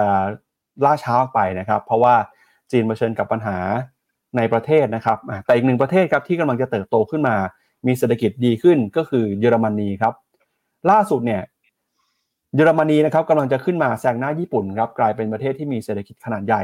เป็นอันดับที่ 3 ของโลกนะครับอัตราเร่งเนี่ยจะเร็วแค่ไหนเดี๋ยวเรามาดูกันในประเด็นนี้นะครับก็ตอนนี้ครับเยอรมนีเนี่ยกำลังจะขึ้นมาแซงหน้าญี่ปุ่นนะครับในมุมมองของบลูเบิร์กเขาบอกว่าจะเกิดขึ้นในสิ้นปีนี้เลยนะครับซึ่งถือว่าเป็นการแซงหน้ากลับขึ้นมาครั้งแรกในรอบกว่า 50 ปีนับตั้งแต่ที่เศรษฐกิจของญี่ปุ่นนะครับเติบโตขึ้นมาเป็นอันดับที่ 3 ของโลก ในช่วงทศวรรษที่ 1970 นะครับบลูเบิร์กรายงานว่าเศรษฐกิจของเยอรมนี ถูกคาดการณ์ว่าจะแซงขึ้นมาได้ภายในปีนี้นะครับ ขึ้นมาเป็นอันดับที่ 3 หลังจากที่เงินเยนของญี่ปุ่นอ่อนค่าลง เมื่อเทียบกับค่าเงินดอลลาร์สหรัฐแล้วก็ค่าเงินยูโรครับบูมเบิร์กอ้างอิงตามคาดการณ์ล่าสุดของ IMF นะครับที่บอกว่า GDP ของเยอรมนีจะมีมูลค่า 4.43 ล้านล้านดอลลาร์สหรัฐในปีนี้เทียบกับญี่ปุ่นนะครับที่จะมี GDP อยู่ที่ระดับ 4.23 ล้านล้านดอลลาร์ซึ่งก็ทำให้เศรษฐกิจของเยอรมนีเนี่ยขึ้นมานะครับแล้วก็เป็นรองเพียงแค่ เศรษฐกิจของอเมริกาแล้วก็จีนเท่านั้นในแง่ของขนาดเศรษฐกิจครับคาดการณ์นี้เกิดขึ้นนะครับในช่วงที่เงินเยนเนี่ยถูกมองว่าจะมีการอ่อนค่าลงมา ล่าสุดเนี่ยนะครับตลาดมองนะว่าคือเงินเยนเนี่ยอ่อนค่าลงมา แตะระดับ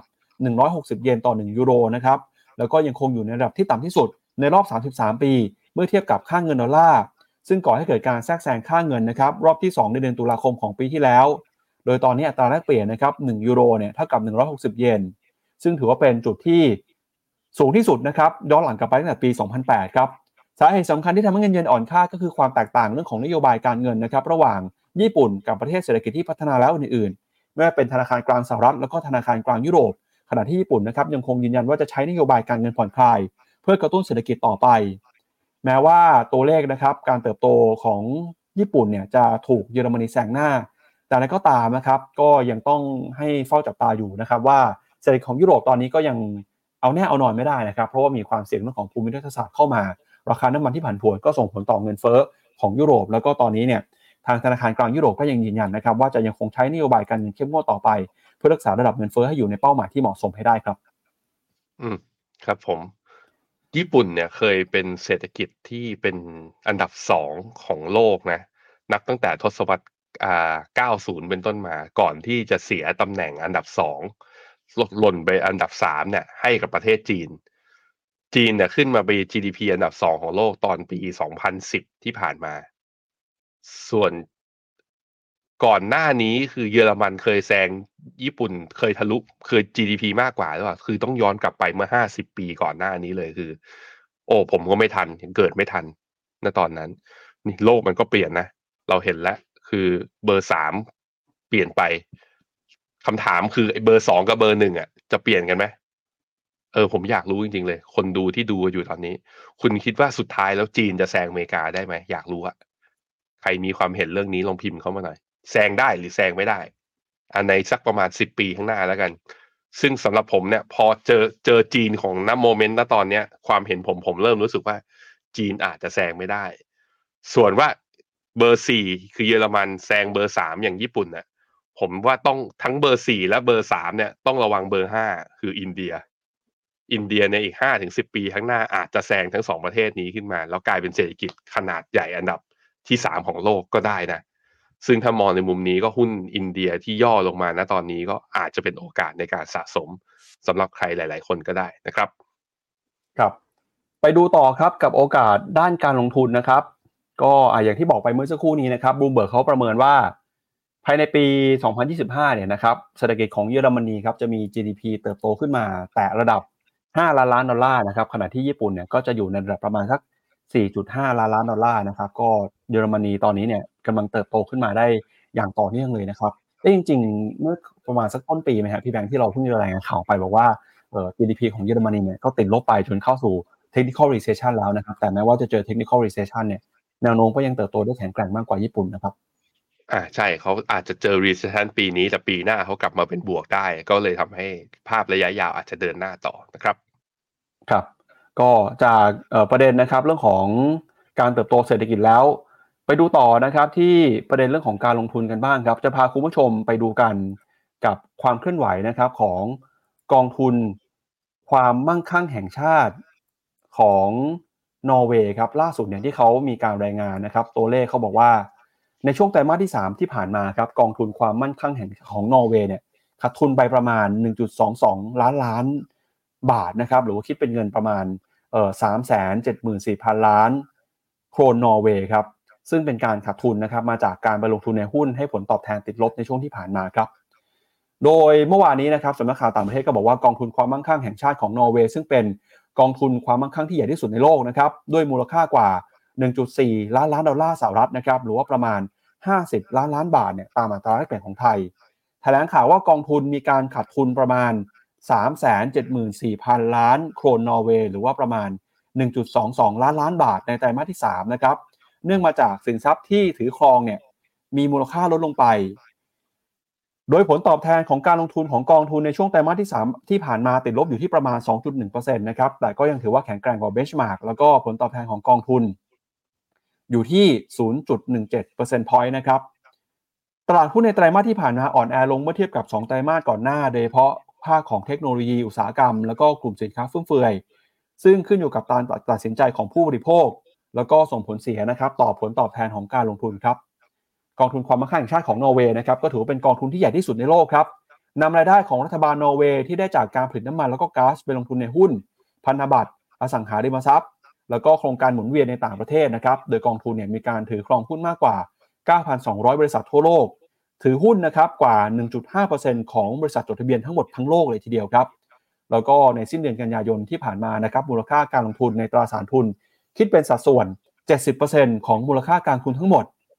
แล้วก็การลงทุนนะครับในตราสารหนี้คิดเป็นสัดส่วนประมาณ 27%เพิ่มขึ้นมาจากไตรมาสที่2นะครับ แล้วก็อีก 2.2%เนี่ยเขาบอกลงทุนในสังหาริมทรัพย์ที่ไม่ได้จดทะเบียนในตลาดหลักทรัพย์ ก็ถือว่าเป็นแรงกดดันที่เกิดขึ้นนะครับ ขนาดกองทุนขนาดใหญ่ที่สุดในโลกเนี่ย ก็ยัง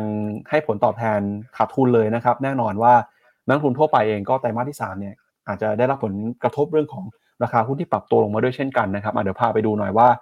กองทุนความมั่งคั่งแห่งชาติของนอร์เวย์เนี่ยนะครับที่เขาไปลงทุนพอร์ตเขาหลักๆเนี่ยคือหุ้น 70%เลยนะครับแน่นอนว่าพอหุ้นปรับตัวลงมาไตรมาสที่แล้ว มูลค่ากองทุนก็ติดลบลงไปด้วยนะครับพี่แบงค์อืม ครับผม น่าสนใจนะ เพราะว่าเงินเยอะๆ อย่างเงี้ย แต่ถือหุ้นเจ็ดสิบเปอร์เซ็นแต่ไตรมาสสามลบแค่สองจุดหนึ่งเปอร์เซ็นคือลบได้น้อยกว่าตัว ก็เรียกว่าตลาดหุ้นในภาพรวมซะอีก มันก็โอ้ ก็น่าน่าสนใจดูว่าการ well diversify แบบกระจายความเสี่ยงสุดๆ แบบนี้ มันก็กลายเป็นว่าคือผลตอบแทนข้อดีคือ เนี่ยดูปีสองพันตั้งแต่ปีสองพันยิบสองนะ ตั้งแต่ไตรมาสอ่าตั้งแต่ไตรมาสสามเป็นต้นมาคือ มันก็โตมาอย่างต่อเนื่องอะสองพันยี่สองสองพันยี่สองไตรมาสสี่ไตรมาสหนึ่งปีสองพันยี่สามมาไตรมาสหนึ่งปีสองพันยี่สองคือพอร์ตโตดีมาตลอดเลย จะมีสะดุดก็เพิ่งจะไตรมาสนี้แหละ แต่ก็ลดลบไม่เยอะลบเพียงแค่ประมาณสองเปอร์เซ็นมันแสดงให้เห็นว่าคือถ้าเรามีเงินขนาดใหญ่นะ มีพอร์ตการจัดการแล้วแบบวาง asset allocation ดีๆเนี่ย ความผันผวนของตลาดมันก็อาจจะทำให้เราแบบว่าเจ็บตัวน้อยในขณะที่ถ้าตลาดกลับมาฟื้นเป็นขาขึ้นเนี่ยเราก็สามารถขึ้นตามตลาดได้นะครับครับไปดูต่อนะครับ ก็ผลตอบแทนไตรมาสที่สามที่ผ่านมาเนี่ยติดลบไปนะครับ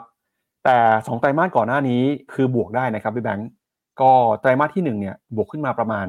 เกือบหกเปอร์เซ็นเลยครับไตรมาสที่สองก็บวกขึ้นมาได้เกือบสี่นะครับเพิ่งจะมาติดลบไตรมาสที่สามเนี่ยนะครับติดลบไปประมาณสองเปอร์เซ็นต์นะครับ อือฮึครับผม แล้วก็ไปดูหน่อยฮะว่าสินทรัพย์ไหนผลตอบแทนติดลบบ้างนะครับ ก็ทุกสินทรัพย์เลยครับไม่ว่าเป็นหุ้นตราสารหนี้ แล้วก็อสังหาริมทรัพย์ รวมไปถึง unlisted นะครับเอ่อ renewable energy นะครับ ก็ให้ผลตอบแทนติดลบกันไปในช่วงไตรมาสที่ผ่านมานะครับ แล้วก็ไปดูผลตอบแทนย้อนหลังของของกองทุนนะครับว่าเขาบริหารจัดการเป็นยังไงบ้าง แล้วก็ แนวโน้มของมูลค่ากองทุนเนี่ยเป็นยังไงนะครับ นับตั้งแต่ที่มีการก่อตั้งกองทุนมานะครับ ตั้งแต่ปี 1998 ครับ ก็คือตอนนี้กองทุนก็มีอายุประมาณ 25 ปีแล้วนะครับ ครับก็จะเห็นว่า 10 ปีย้อนหลังนะได้เฉลี่ยผลตอบแทนคือ 6.39%ในขณะที่ 10 ปีที่ผ่านมา inflation annual inflation ของเขาเนี่ยอยู่ที่ประมาณสัก 2.44นั้น real net real return เนี่ยอยู่ที่ประมาณ 3.8 ก็แปลว่าเอาไอ้ตัวผลตอบแทนที่ได้เนี่ย ลบด้วย inflation แล้วก็ลบด้วยค่าจัดการกองทุนออกมาอย่างเน็ตบวก 3.8 ก็ถือว่า อย่างที่บอกเนี่ย well diversify กระจายความเสี่ยงดี แต่ทำผลตอบแทนเฉลี่ยในระยะยาวก็คือยังอยู่ในอัตราที่สูงกว่าเงินเฟ้อก็น่าคือ มันก็เห็นแหละว่า asset allocation ถ้าทำได้ดีนะ มันก็ทำงานของมันนะครับ ครับไปดูตั้งแต่ก่อตั้งหน่อยครับว่าแนวโน้มผลตอบแทนเป็นยังไงบ้างครับ ครับผมก็จะมีปีที่ติดลบหนักๆนะก็อย่างปี 2008 เนี่ยลบไปถึงประมาณ 22%แล้วก็มีปี 2022 แต่ก็ลบไม่เยอะครับ ลบตอนปีนั้นก็ลบไปแค่ประมาณสัก 14%สาเหตุที่ลงไม่เยอะก็เพราะว่าเนี่ยแหละการกองทุนมีการกระจายความเสี่ยงเยอะ ถึงแม้ถือหุ้นในสัดส่วนที่เยอะนะ แต่จะเห็นว่าอย่าง S&P 500 ตอน subprime ใช่ไหมลบไป 40%กองทุนนี้ก็ลบเพียงแค่ครึ่งเดียวของตัวดัชนีตลาดหุ้นหลัก ๆ ตัวสำคัญ อันนั้นแหละนี่คือประโยชน์ของการกระจายความเสี่ยงนี่ย้ำเป็นรอบที่สามแล้วนะว่าเฮ้ยเวลาลงทุนกองทุนหรือว่าเราตั้งเป้าหมายจะสร้างพอร์ตเพื่อการเกษียณระยะยาวเนี่ยอย่าซื้อเป็นตัวตัว แนะนำว่ามองเป็นพอร์ต มองเป็นภาพรวม แล้วมันจะลดความผันผวน เรายืดระยะเวลาให้เราอยู่ในตลาดได้ยาวขึ้นด้วยนะครับ ครับภาพรวมพอร์ตโตนะครับ แต่นั้นก็ตามมันก็จะมีบางปีที่ผลตอบแทนของแต่ละสินทรัพย์เนี่ยให้ผลตอบแทนไม่เท่ากัน จะเห็นว่าถ้าดูย้อนหลังไปตั้งแต่ที่มีการก่อตั้งนะครับ ก็หุ้นนะครับยังคงเป็นสัดส่วนหลักของพอร์ตกองทุนความมั่งคั่งนอร์เวย์แล้วก็เป็นสินทรัพย์ที่ผลตอบแทนเนี่ยหนุนหนุนนำพอร์ตทำให้พอร์ตเติบโตได้มากที่สุดด้วยนะครับ แต่จะเห็นนะว่าตั้งแต่ปี 2011 ที่ผ่านมาเนี่ยเขามี unlisted ทั้ง real estate แล้วก็ตัวหุ้นเนี่ยนอกตลาดเนี่ยเข้ามาใส่ ข้างในพอร์ตนะก็คือ unlisted unlisted real estate แล้วก็ unlisted renewable infrastructure เนี่ยใส่เข้ามาด้วย คือการใส่พวกหุ้นนอกตลาดเข้ามาเนี่ย ถามว่าดียังไงคือมันลดความผันผวนไงพวกนี้มันไม่มี NAV หรือว่าไม่มีราคาหุ้นรายวัน ก็เป็นถือเป็นการลงทุน long term investment ลงทุนระยะยาวจริงๆ ใส่เข้าไปเพื่ออะไรใส่เข้าไปก็เขาน่าจะหนึ่งก็คือมองเห็นโอกาสการเติบโตในระยะยาว ยังอยู่ใน early stage มากๆนะครับ สองก็คือมันลดความผันผวนในภาพรวมของพอร์ตได้ด้วย เพราะว่าพวกอันลิสพวกนี้เนี่ยเวลามัน mark to market มันมันราคามันจะไม่ได้เหวี่ยงตามเซนติเมนต์ของตลาดนั่นเองนะครับ ครับ ก็จากประเด็นเรื่องของกองทุนความมั่งคั่งของนอร์เวย์ไปแล้วนะครับ พาไปดูราคาคริปโตเคอเรนซีหน่อยฮะตอนนี้เนี่ยกระแสเรื่องของคริปโตเคอเรนซีดูเหมือนว่าจะกลับมาคึกคักกันอีกรอบหนึ่งแล้วนะครับ หลังจากที่ราคาเดินหน้าปรับตัวขึ้นไป เมื่อวานนี้บวกขึ้นมาอีกประมาณสัก 10กว่าเปอร์เซ็นต์ มาแตะระดับ 35,000 ดอลลาร์ต่อบิตคอยน์ก่อนที่ช่วงเช้านี้จะย่อลงมานะครับ ตอนนี้บิตคอยน์ซื้อขายกันอยู่ที่ 34,155 ดอลลาร์ต่อ 1 บิตคอยน์ครับ เป็นการปรับตัวขึ้นมาเนี่ยสูงที่สุดย้อนหลังกลับไปตั้งแต่เดือน พฤษภาคมของปี 2022 นะครับ แล้วก็จะเห็นว่าราคาของบิตคอยเนี่ยปีนี้นะครับให้ผลตอบแทนบวกขึ้นมาประมาณ 1 เด้งแล้วนะครับ จากประมาณเอ่อ20,000ดอลลาร์หรือว่าต่ำกว่า 20,000 ในช่วงของปีที่ผ่านมาเนี่ย ตอนนี้ราคาบิตคอยก็ปรับตัวบวกขึ้นมาได้อย่างร้อนแรงเลยทีเดียวครับด้านหนุนสำคัญนะครับมาจากกระแสข่าวการเก็งกำไรเรื่องของกองทุน ETF ของ Bitcoin ครับที่ตอนนี้เนี่ยตลาดก็กลับมาอยู่ในโหมด Hype หรือว่ามันมีความหวังนะฮะว่า Bitcoin จะกลับมานะครับพี่แบงค์เชื่อหรือเปล่าว่าราคา Bitcoin เนี่ยจะจะกลับมาได้จริง ๆ ในรอบนี้นะครับเพราะดูราคาเนี่ยเปรียบเทียบกับ all time high ในเดือนพฤศจิกายนปี 2021 ตอนนั้นนะครับอยู่ที่ประมาณ 60,000 กว่าดอลลาร์เทียบกับตอนนี้เนี่ยก็ยัง มูลค่าหายไปประมาณสัก50%นต์นะครับ อืมยังห่างไกลจากคำว่า จะเป็นขาขึ้นได้จริง ๆ คือเล่นคริปโตมันต้องมีความกาวอะเราต้องดมเยอะๆเอ่อตอนนี้นะที่แม้แต่กระทั่งดีดขึ้นมารอบนี้เนี่ย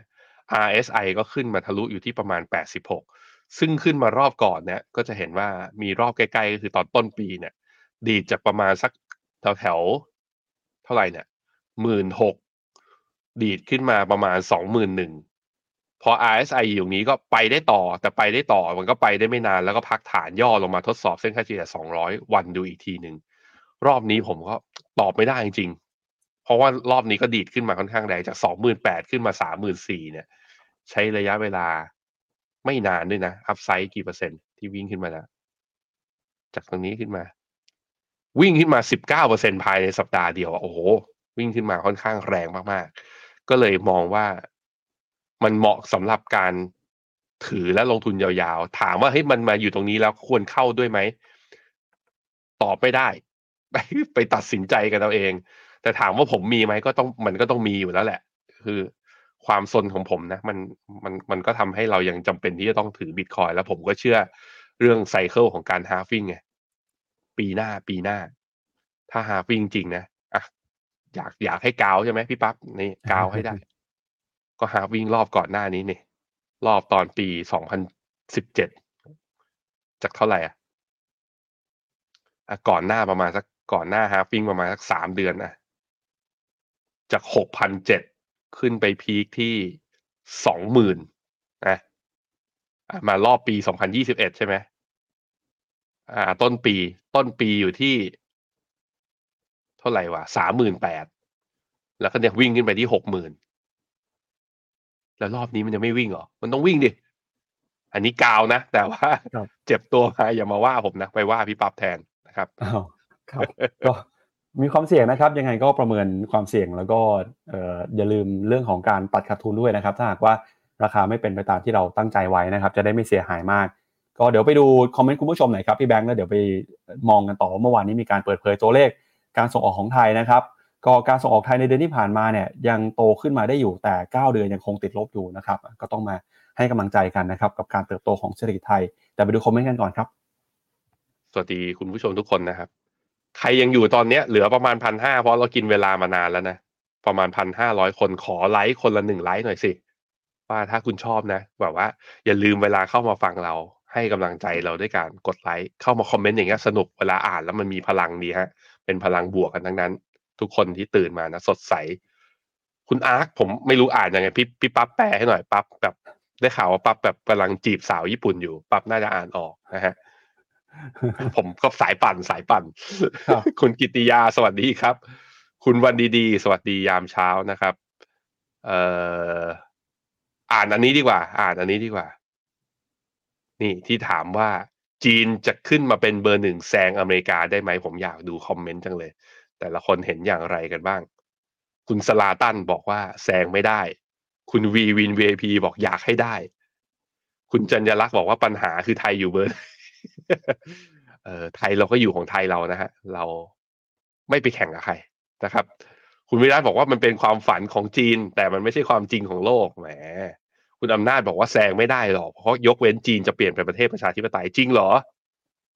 นะคุณพจน์บอกว่าจีนกับอเมริกาเขาบอกว่าแซงไม่ได้เนื่องจากระบบการเงินธนาคารของอเมริกาที่สูงกว่าที่เหนือกว่า คุณวัชระเฮ้ยเอียงไปทางแซงไม่ได้กันเหมือนหลายคนเหมือนกันนะบอกก็แซงไม่ได้เพราะถูกกดดันจากทีมพันธมิตรด้วย ทีมนักภาคไอ้หนังหนังจีนน่ะแหละ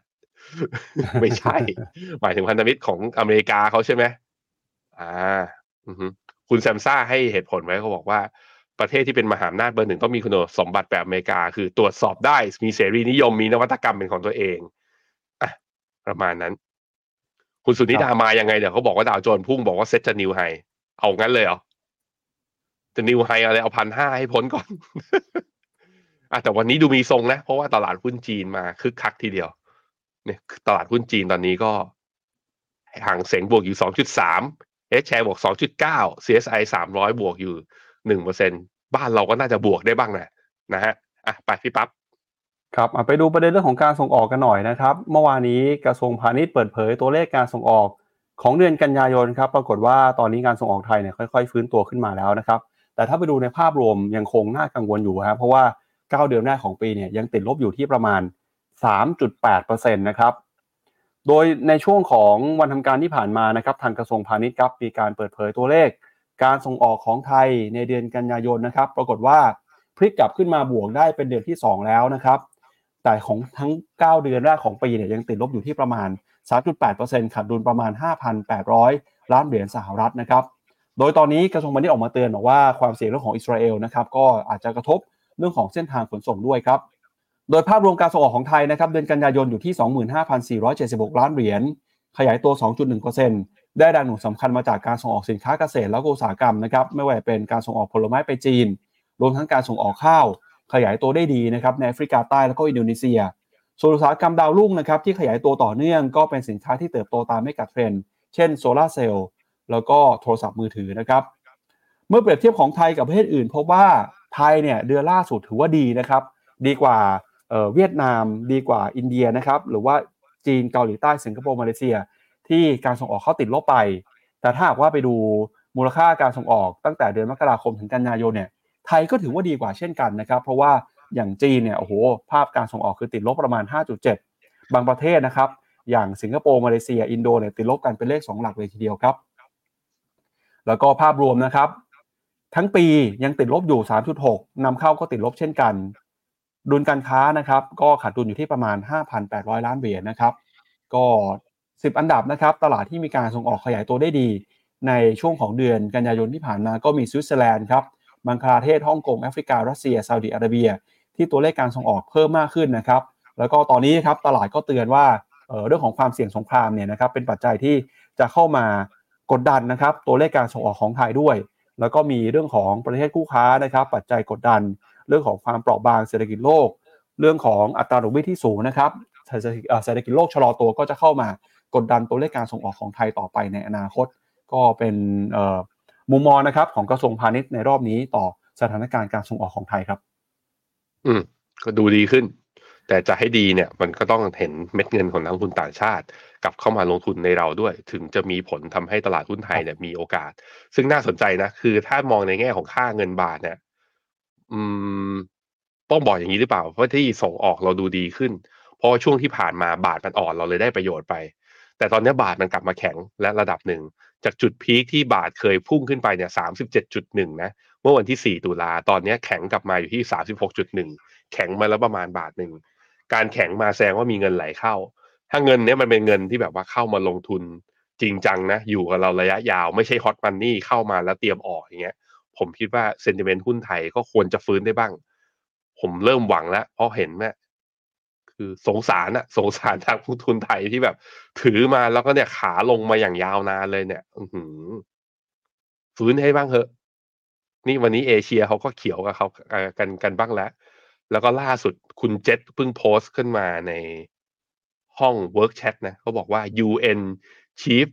calls for immediate ceasefire ก็ขอ UN Chief บอกว่าให้หยุดยิง แล้วเราต้องฟังเขาไหมคือแบบ เอแล้ว เออ ถ้าหยุดจริง ๆ มันแปลว่าสงครามไม่ลุกลาน มันอันนี้น่าจะเป็นบรรยากาศที่ดีนะ ในแง่ของตลาดหุ้นด้วย ผมคิดว่าตลาดหุ้นวันนี้น่าจะส่งอ่าทางฝั่งจีนเองเนี่ย ที่บวกได้นะส่วนหนึ่งคือสีจิ้นผิงคุยกับ PBOC แล้วสองก็คืองบ e a r n i n g ของบริษัทจดทะเบียนข้างในอเมริกาออกมานะ โอเคด้วยสดใส สามก็ผมคิดว่าบรรยากาศเรื่องความตึงเครียดหรือความขัดแย้งกัน ระหว่างฮามาสกับอิสราเอลมันเหมือนประเทศที่อยู่รอบๆ พันธมิตรทั้งสองฝั่งเนี่ยไม่อยากให้มันลุกลามหรือไปมากกว่านี้ เพราะนั้นก็มันน่าจะจบแล้วนะ มันน่าจะไม่มีความรุนแรงเพิ่มขึ้นแล้วนั้นถัวกันนะทุกคนมีอะไรที่แบบว่าพอจะถัวได้วาง asset allocation ตั้งเป้าหมายแล้วว่าจะลงทุนในระยะยาวก็อะใส่เงินทยอยสะสมกันเข้าไปนะครับ ครับเอาละครับ ก็เป็นทั้งหมดนะครับของรายการข่าวเช้า Morning Brief วันนี้ครับ ขอบพระคุณคุณผู้ชมที่ติดตามกันนะครับ วันนี้เราสองคนและทีมงานลาไปก่อนพรุ่งนี้กลับมาเจอกันใหม่ครับ วันนี้สวัสดีครับ สวัสดีครับ ในโลกของการลงทุนทุกคนเปรียบเสมือนนักเดินทาง คุณหลักเป็นนักเดินทางสายไหน มีเงินแต่ไม่มีเวลา เลยไม่รู้ว่าจะเริ่มต้นเส้นทางสายการลงทุนยังไง วันนี้มีคำตอบกับ p h e n o m e n a e x c l u s i v e บริการที่ปรึกษาการเงินส่วนตัว ที่พร้อมช่วยให้นักลงทุนทุกคนไปถึงเป้าหมายการลงทุน สนใจสมัครที่ f i n o m e f i n o m e n a e x c l u s i v e หรือ line at p h e n o m e n a p o r t คำเตือนผู้ลงทุนควรทำความเข้าใจลักษณะสินค้า เงื่อนไขผลตอบแทน และความเสี่ยงก่อนตัดสินใจลงทุน